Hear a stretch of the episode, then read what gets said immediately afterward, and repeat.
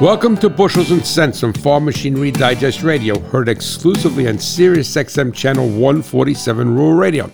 I am your host, Ray Bohacz, the Hot Rod Farmer.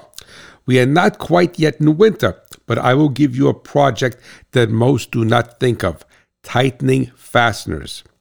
I am not suggesting taking your equipment apart to get to all, but snugging up the ones that you can access to may ward off a potential problem.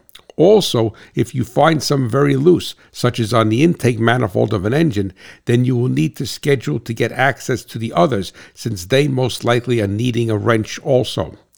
I suggest using hand tools and not a mechanized system since you want to feel how the bolt or nut is and not be isolated from it. And never forget it is not what you make but what you keep that counts. Agriculture runs on machinery, profits on reliability. Visit farmmachinerydigest.com where steel and soil meet.